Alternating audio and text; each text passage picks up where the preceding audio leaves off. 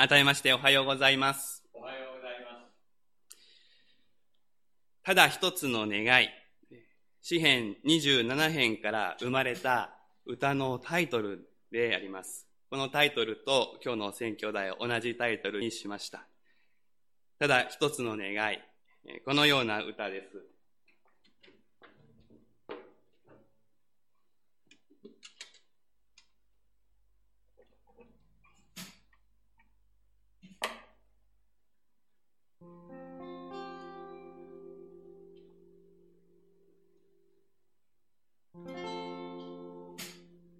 ただ一つ私の願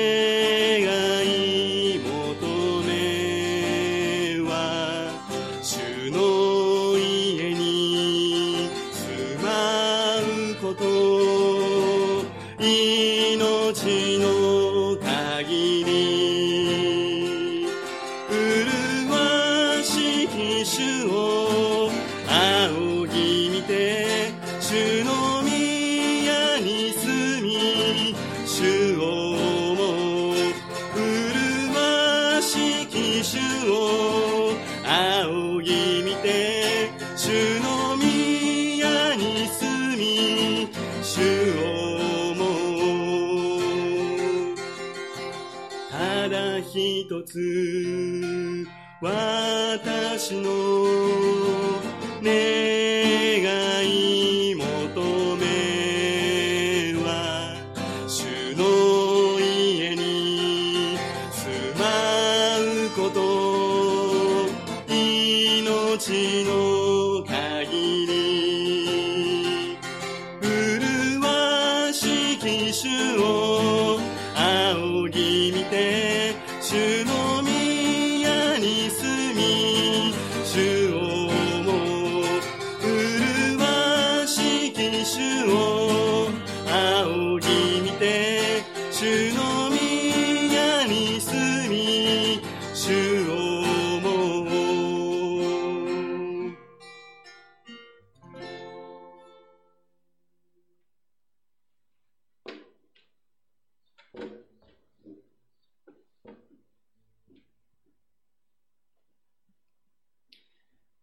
ただ一つの願い。余計なものがそぎ落とされ、シンプルに絞られた願いのことです。私たち人間には様々な願いがあります。ある意味で願いがあるということは生きている証とも言えます。けれども様々な願いに振り回されて生きる軸を見失ってしまうというのも私たちです。様々な願いを持つことは悪いことではないけれど、一番大切なこと、一番必要なことが何かがわかること。それ以外のものはおまけの願いであると区別でき、整理できること。そうすれば私たちの生き方はぶれなくなる。今私たちは大きな困難の中で様々な制約を受け、本質的に大事なことは何かということが問われています。あったらいいけど、なくても良いもの。これらに囲まれている。これらのものに溢れている世界で、本当はなくてはいけないのに、埋もれてしまっていること。ただ一つの願い。それが何かあなたはご存知でしょうか？ただ一つの願い。あなたはそれを何だと言うでしょうか？詩編27編の作者はこれを主の家に住むことと言いました。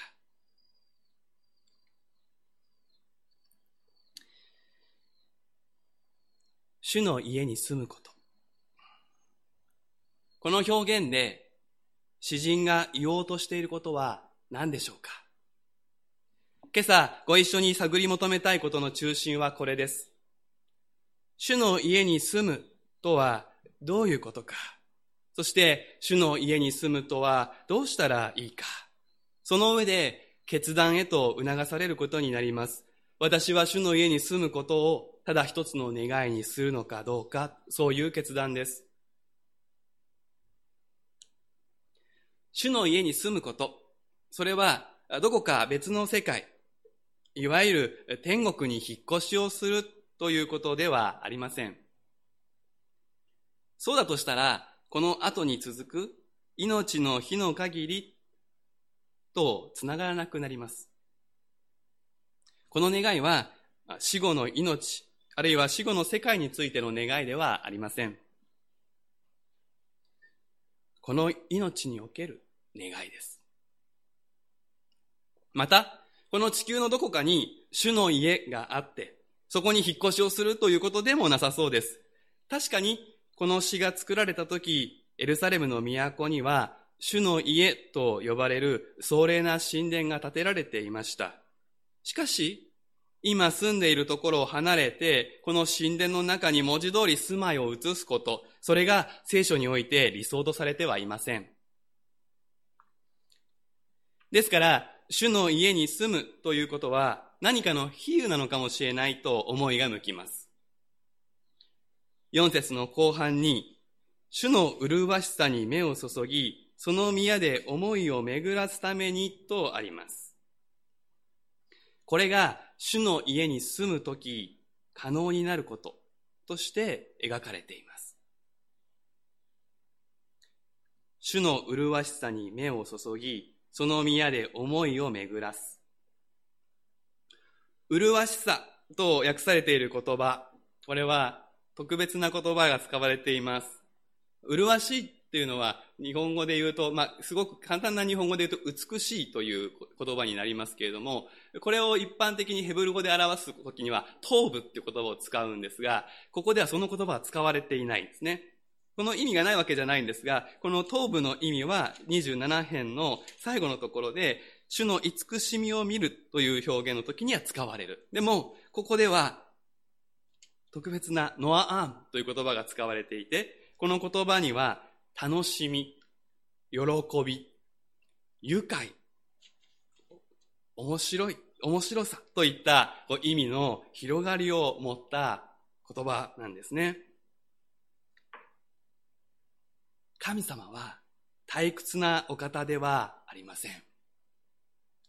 神様は退屈な方ではありません。神様は最高のエンターテイナーであり、私たちを喜ばせ、楽しませ、笑顔にしてくださるお方です。主の家に住むならば、この神様の麗しさが見えるようになる。この目を注ぐと訳されたハザーというヘブル語は、英語には、英語で言えばビジョンというようなニュアンスが含まれています。日本語で言うと、こう、展望が開けるというか、こう、雲霧が晴れて、眺めが良くなるというような意味を持っているわけです。そしてこれは、その宮で思いを巡らすときに起こるのだと詩人は語ります。宮という言葉があります。これも神殿を指している言葉です。そうだとすると、この主の家に住むというのは、神殿で神様のことを思う、神様の麗しさに目が開かれる経験をするということと、こう密接なつながりがあるとわかります。このように考えてくると、主の家に住むというのは、礼拝のことを指しているのではないかと思いが向きます。ただ一つの願い、それは礼拝すること。何者にも妨げられず、心ゆくまで主を求め、主を知り、その見業、その皆、そのご性質に思いを巡らし、主の麗しさに酔いしれるほど主を喜ぶ。それこそ主の家に住むことだ。これぞ人間にとって究極的に必要なただ一つの願い。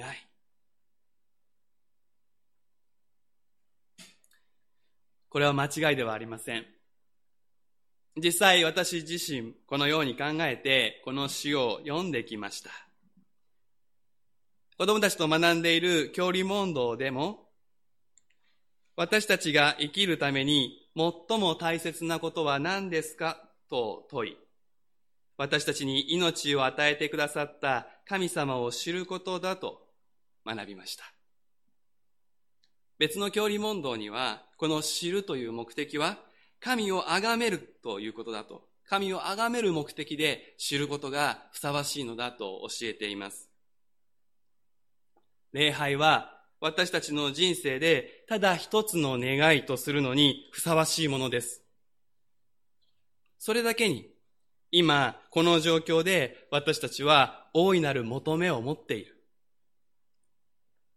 まるでイスラエル人が遠くバビロンに捕囚され、エルサレム神殿での礼拝から切り離されてしまった時のように、私たちも主の家に集まること、礼拝に集うことができず、離れ離れであり、早くこの状況が収まって、もう一度教会堂に集まり、ここに座って顔を合わせて、声を合わせて、主を心から賛美し、礼拝し、主の麗しさを仰ぎ見、主を思い巡らしたい。日常の喧騒を離れ、主の宮で静かな時を持ちたい。そのように待ち焦がれている方は少なくないでしょう。主の家に住む、この住むという言葉は、座るとも訳すことができる言葉です。主の家に座る。立ち働くことから解放され、主の前に静まる。確かにこれは主の家に住むことです。けれども、この詩篇で願われていること、この詩篇で願われているただ一つの願い、主の家に住むこと、これは今お話ししたこと以上のことであると私は知らされました。今日のメッセージを準備するためにこの詩篇を読み返し、学び、思い巡らしていくとき、神様が、そこで止まっちゃダメだ。それ以上のことを、私は語りたいんだ。そのように私に教えてくださいました。主の家に住むことは、教会堂に集まり、みんなで礼拝をお捧げすることを含むのですが、それ以上のことなのです。そして、それ以上のことであるということがわかるならば、今、実際に集まることができなくても、このただ一つの願いを、それぞれが願い、またその実現を受け取っていく、そのために一歩一歩踏み出していく、そのことが今日からでもできるのです。理解の鍵は、命の日の限りと書かれているところにあります。つまりこれは生きている間ずっとということです。もし、主の家に住むことがエルサレムなり、教会堂なりに集まって礼拝をすることだけだとしたら、この詩人は自分の社会生活、あるいは家庭生活、そういったものの責任をどうやってどこで果たすのでしょうか。確かに礼拝は楽しい。主を知ることは豊かな時間であり、御言葉は魂に甘い。けれども、ずっとそこに居続けるということは良いことと言えるでしょうかそれでは何か煩わしい世の中から逃げて隠れる生き方のように思えます。それは聖書の進める信仰のあり方ではありません。主の家に住むことは命の日の限り生きている間ずっとできること、可能なこと、物理的な場所に限定されないことです。それは何か？それは、日常のただ中を、主の臨在の光のうちに生きることです。言い換えれば、夜眠り、朝起きて、再び床につくその一日のすべてが、主への礼拝になるように生きるということです。ここで言う礼拝とは、礼拝プログラムを行うことではありません。礼拝の本質である、神との出会い、神との交わりを楽しみ、喜ぶということです。これが一日中実現する、いえ、命の日の限り実現すること。これが詩人の願う、ただ一つの願いであり、聖書の語る理想的な生き方なのです。古代社会では、家というのは建物のこと以上に、誰に守られているのか、誰に属しているのかということに重きが置かれていました。聖書はこの背景で家という言葉を使うのです。建物が重要なわけ、重要ではないということではありません。けれどもそれはある意味ちょっとシンボルのような位置に留まっていると言ったらいいでしょうか。建物に自由に出入りできるのはその家のメンバーだからです。このメンバーシップの部分が家という言葉で重要です。すなわち、主の家に住むということは、神の子供であるということ、神の家族のメンバーであるというこの特権をフルに活かして生きるということなんです。逆の言い方をすると、いわゆるサンデークリスチャンにならないということ。それが主の家に住むことだということです。ある牧師がこのように書いています。私たちは生活を部分部分に区切る傾向があります。仕事、家庭、娯楽、教会というように、生活を構成するいろんな部分に無意識のうちに分けているのです。しかし、神との交わりは他の部分から区別された単なる一部分であってはいけません。そうではなくて、それぞれの部分が神と交わりを持つ機会となるのです。神を通して私たちは生活のすべてを統合して、生活全体を礼拝行為とするのであって、このようにして生活全体に霊的な面を加えて、世俗の事柄さえも聖なる捧げ物とするのです。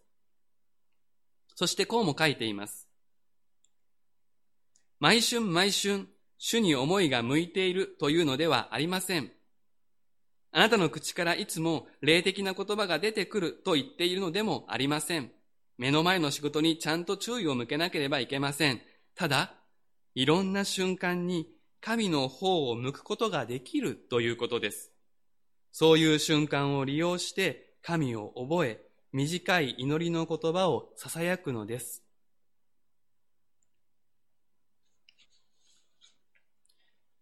このようにお話をすると、何か重たいものを背負わされるような、新しい義務を背負わされるような、そんな気持ちになるという方があるかもしれません。けれども、事実は全く反対です。神様がどんな方かを思い出していただきたいのです。神様は楽しい方です。愉快な方だとすでにお話をしました。主の麗しさという言葉にはその意味が込められています。それを知るには、例えば、えー、被造物を見るとわかるんです。水族館に行ったり、あるいは今は出かけられませんから図鑑を開いたりしますと、神様のユーモアというものがよくわかるのではないでしょうか。今日の礼拝宣教ガイド、子供たちのためのガイドのところに、私がちょっと見つけたこんなユニークな被造物がいるんだな、そしてこんなユニークな姿があるんだなっていうものをいくつか選んで、あの、並べてみました。神様のユーモアだなと、これらの被造物を見ていて思います。ユーモラスな方と、こんなユーモラスな方と一緒に暮らすということ、それは果たして重荷になるでしょうか？むしろ何でも気難しく考えてしまう私たちには歓迎すべき方なのではないでしょうか？そして神様は力強いお方です。世界最強です。詩人はこの詩の前半でそう歌い上げています。どんな敵が攻めてきても、神様の守りがすべて跳ね返すんです。そのような方の臨在を、祝福あふれる存在を感じて、臨在のうちに生きられたら、心配も、思い煩いも、恐れからも解放されて、のびのび生きることができるでしょう。困った時には隠れ場を作り、失われた名誉があれば回復させてくださる。このような方と共に生きる、その臨在をひしひしと感じながら生きることができたら、たとえ自分が何かの表紙に邪険に扱われるというようなことがあったとしても、そこで怒りに支配されず、主の時、主が回復させてくださる時を待つことができるでしょう。このような平日、このような日常は、主の幕屋に共に集まって捧げる礼拝の時を、喜びの生贄でいっぱいにし、褒め歌を響き渡らせることになるでしょう。誤解のないように申し上げますが、私はここで、サンデークリスチャンはダメだと騒いでいるわけではありません。そうではなくて、サンデークリスチャンはもったいないそう言っているのです。ただし、大きな課題があります。神様がそのような方だと分かっていても、それが感じられない現実、それが本当かと疑ってしまいたくなる現実と私たちは向き合わされることがあるということです。今まさしくそのような状況の中にある方も多いかもしれません。一般にこれらの経験を神の不在経験とか霊的なすさみと言ったりします。これは私たちの信仰が強いとか弱いとか罪を犯しているからとかそういうことと関係なく訪れてくる魂の闇であります。捨てられて、怒られて、押しのけられているように感じる。そういう事態です。この詩編27編は、1節から6節まで非常に明るいペースで詩が進むので、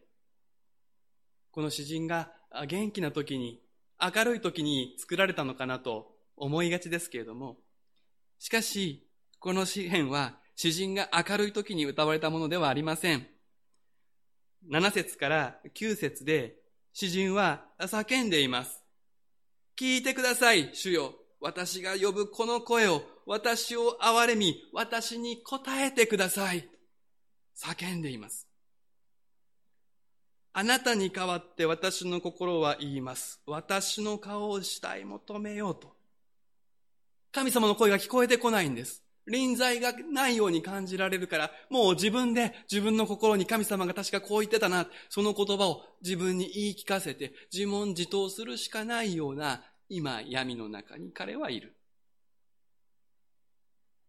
主は私の光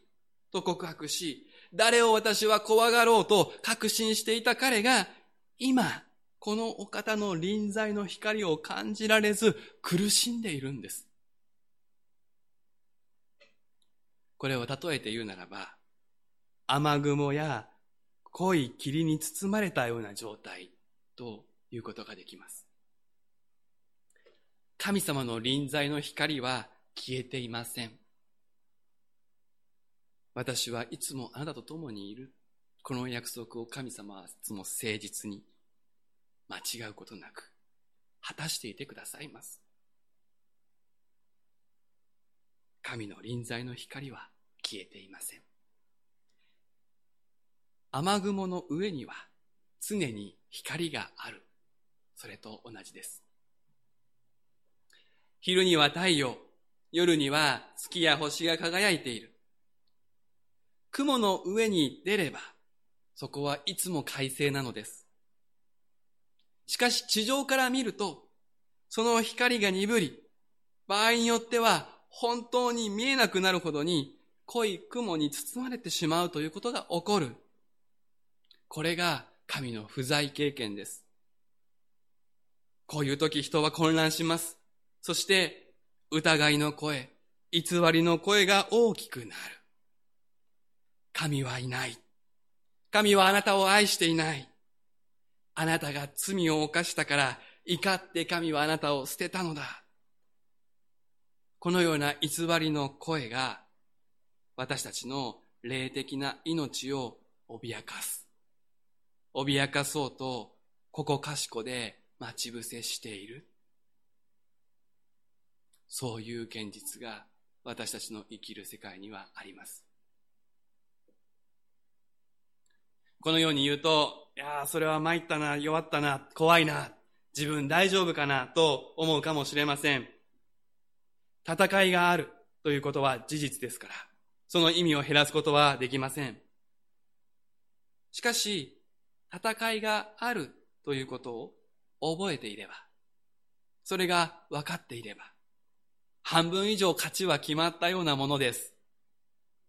待ち伏せというのは、待ち伏せしているかどうか分からないところから出てくるときにも、びっくり仰天、心臓止まるような気持ちになるわけです。でも、待ち伏せしているのがあるぞと分かっていれば、備えができます。出てきても、あ、やっぱ出てきたか。それで対応ができる。御言葉は、待ち伏せしている者がいると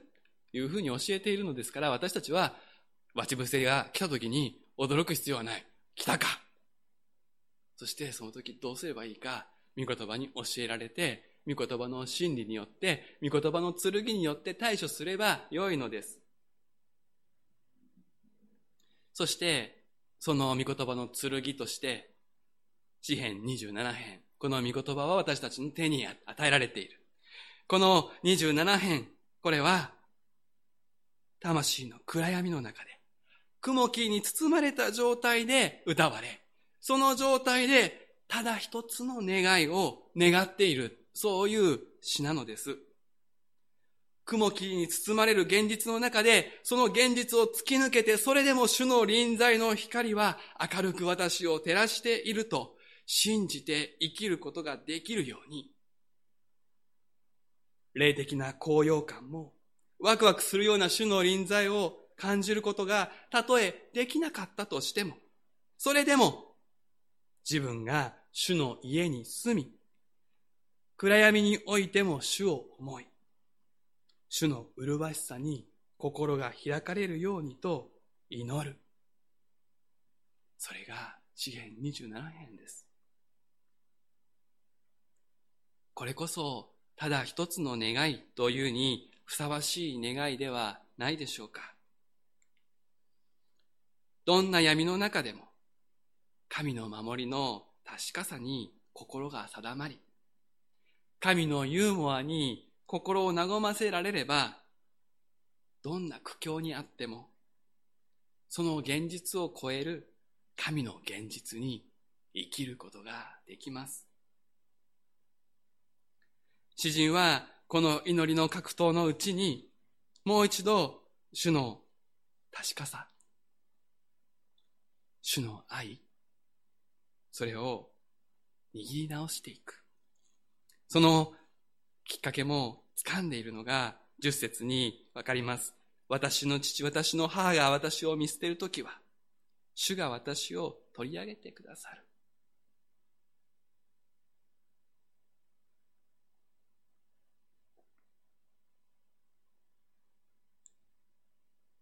そして詩人は、主よ、あなたの道を私に教えてくださいと祈ります。雲霧に包まれることのあるこの世界で、どうしたら命の日の限り主の臨在を楽しむことができるのか、その生き方を教えてくださいと祈っています。逆に言うと、これは日々の生活の中に主の臨在を招き入れるやり方があるということです。一日中主の臨在を楽しむというのはボケーっとしていてもできないんです。教えてくださいと尋ねつつ、それぞれが自分の生活の中で工夫して、その生活習慣を作り上げていくものだと言えます。今、私たちは行動の変容といったものを迫られています。新しい生活習慣を作るようにと強いられております。しかしこの強いられた時をチャンスに変えたいのです。一日中神の臨在を喜び楽しむ生活習慣を形作るチャンスにしたい。しましょう。そうしたらコロナを超えた後、私たちの礼拝は今まで以上の喜びで満ちるでしょう。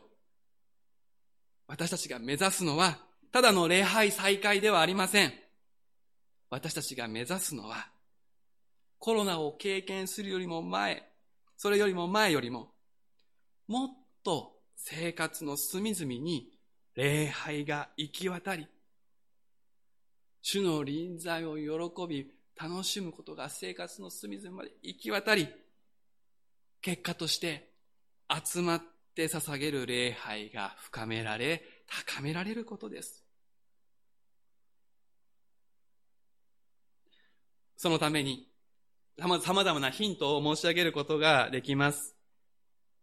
皆さんもこうしてこの方を、このことを願うならば、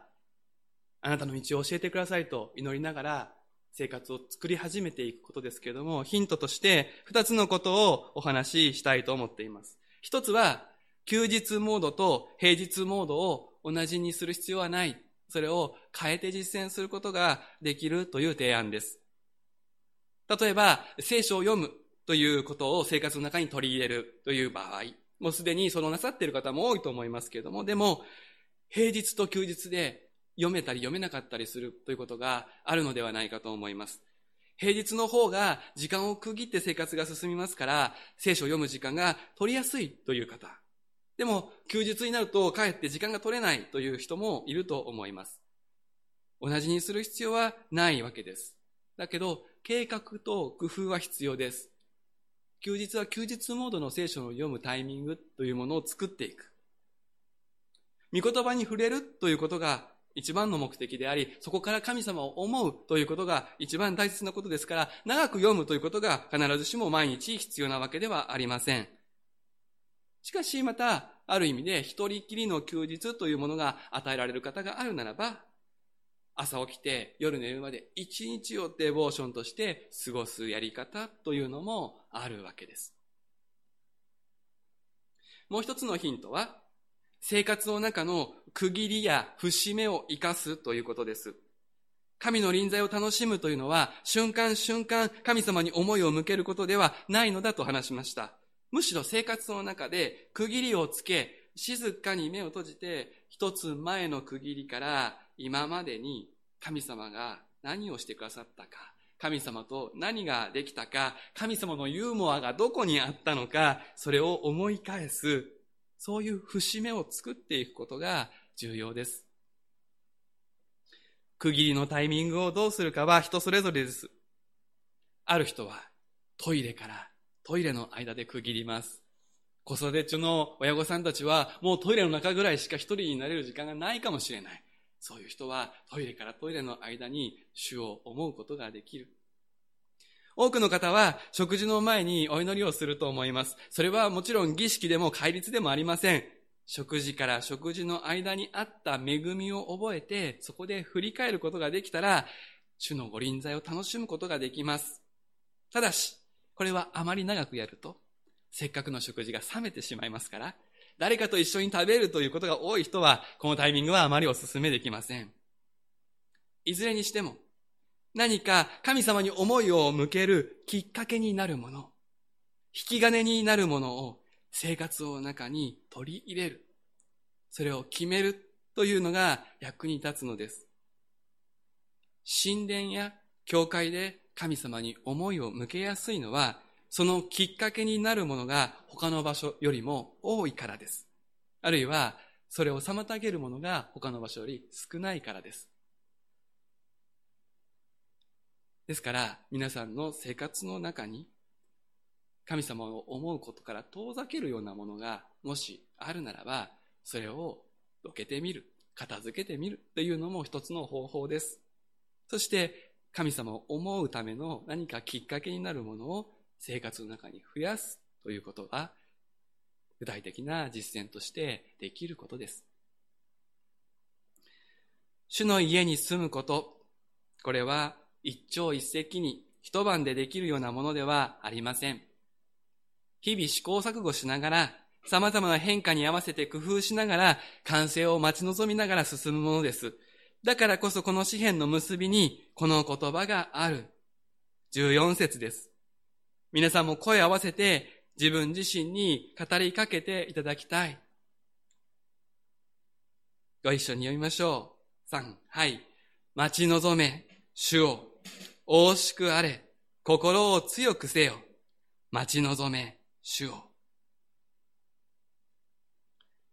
遠い山に向かって歩くとき、前進していても、ちっとも山の大きさは変わらないんです。山が近づいている感じはしません。でも、前進し続ける限り山は近づいています。今、あなたがすることは、距離を測ることではありません。どこに向かうかをもう一度確認することです。ただ一つの願いへとあなたの心が定まりますように。そして一歩でも前に進むことができますように。お祈りをいたします。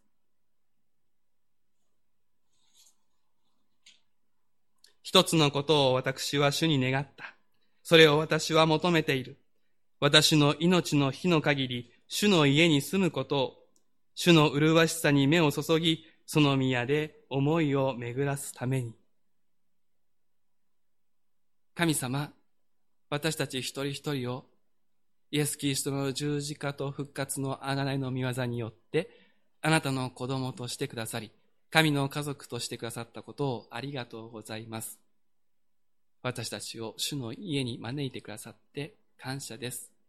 どうか私たちが主の家のメンバーであるのに、よそ者であるように生きてしまうことからお守りください。主の家のメンバーであるのに、主の家に出入りするより別のところで、道端で座って道草を食ってしまうことがないように、私たちをあなたのもとに引き寄せてください。どうか、どんな時も、あなたの臨在の光が実際に感じられないと思う時でさえも、私たち、あなたに祈り、求め、叫び、主の臨在のうちに、一日中あなたとの交わりを楽しみ喜ぶ、そのような生き方に、私たちをお導きくださいますように、一人一人の生活に見合った実践を見出し、工夫し、取り組み、一歩一歩、この道を進み、主を待ち望むことができますように、救い主イエス・キリストの皆で祈ります。アーメン。